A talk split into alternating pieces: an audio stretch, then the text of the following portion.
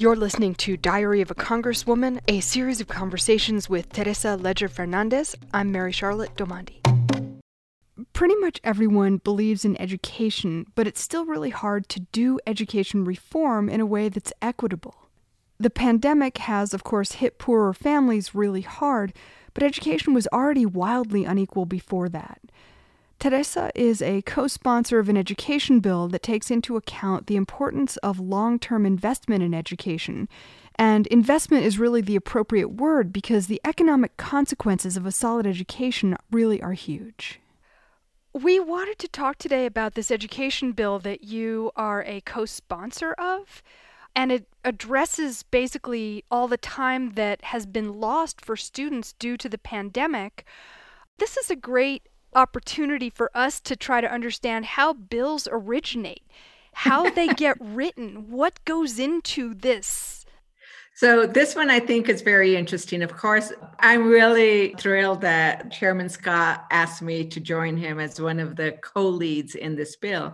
And to tell you the truth, I think it came out of this is, you know, this is an issue that we are hearing from parents, from people all over the place, right? We know there's been a lot of loss of learning. And we know that for the children in Title I schools, and uh, for those who don't know, Title I schools are the schools that are they're basically our poorest schools. They're the schools that have a higher percentage of children who get free lunches, and you know their income level is such that they are then seen as a the shorthand is it's a Title One school, which means there's a high rate of poverty in that school.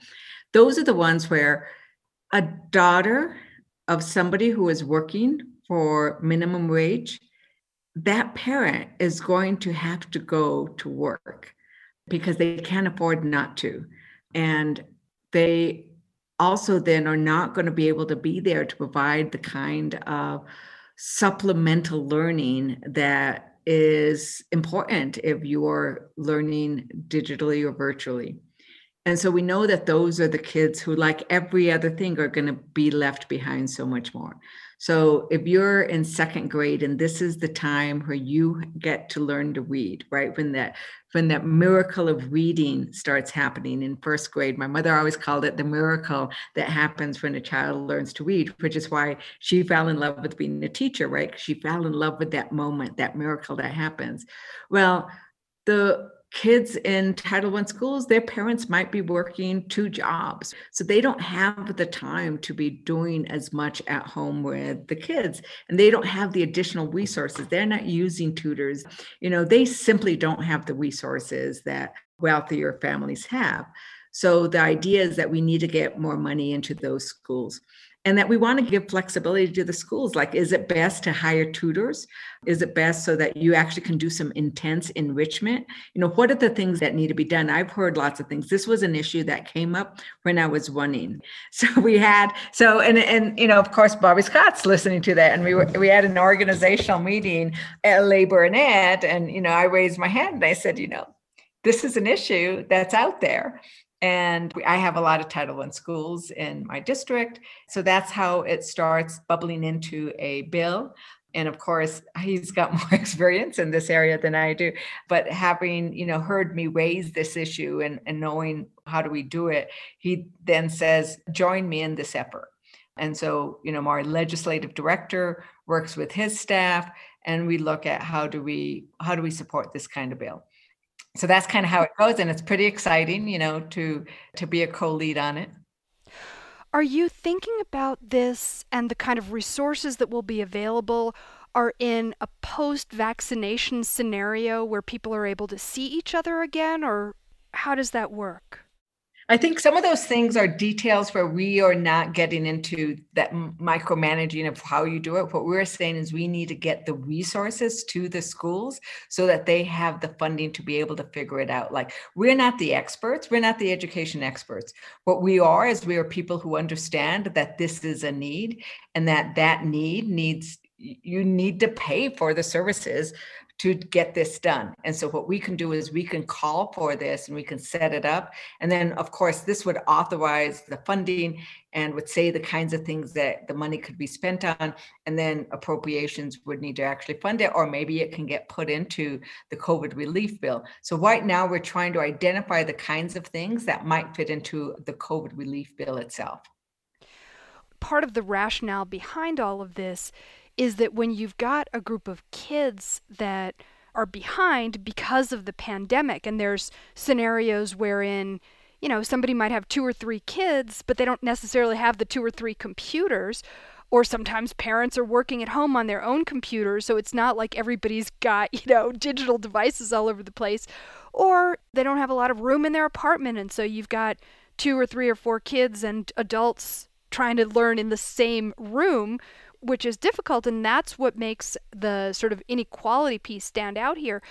But one of the calculations that I think is fascinating is that there is an estimate on what the losses are losses in earnings and losses in GDP and things like that way down the line.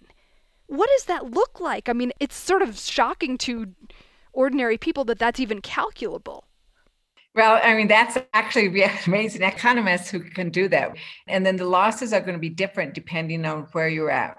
Are you a graduating senior and what you lost with the COVID pandemic was the wonderful social moments that you have when you graduate? Or are you a kindergartner or first grader or second grader when you're learning key skills?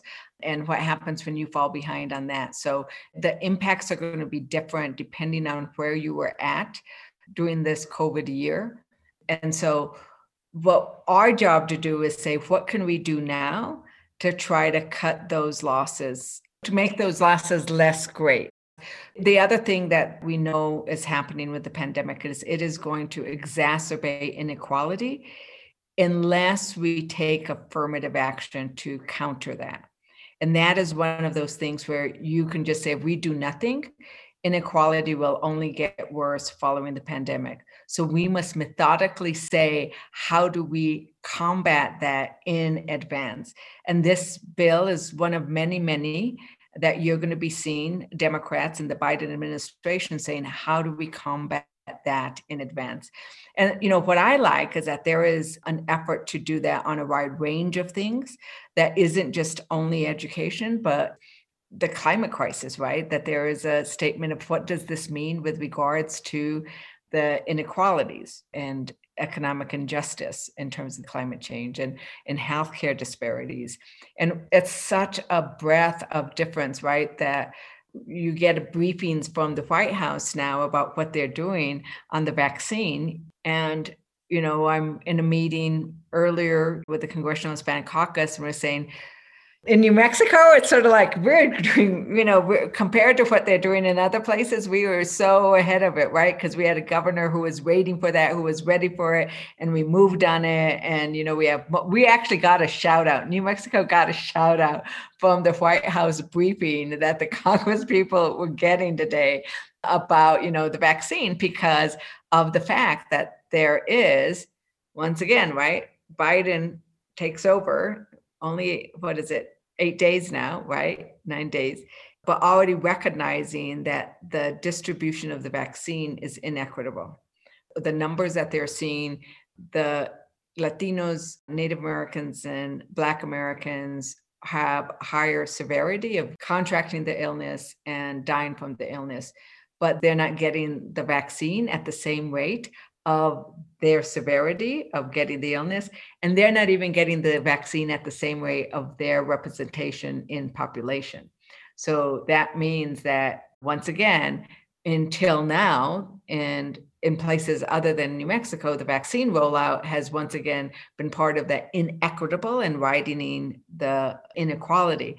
So you had a White House, we were like complaining about that at the Congressional Hispanic Caucus, saying we need to make sure we address this. And there are different ways we can address it. And we were coming up with ideas. And then we get on a briefing with the White House. And before we can raise our hand and say, hey, there's inequity, they said, hey, there's inequity. And we, these are some of the ideas for addressing it. And so it's like, oh, right, there was just such like, yes, yes, right?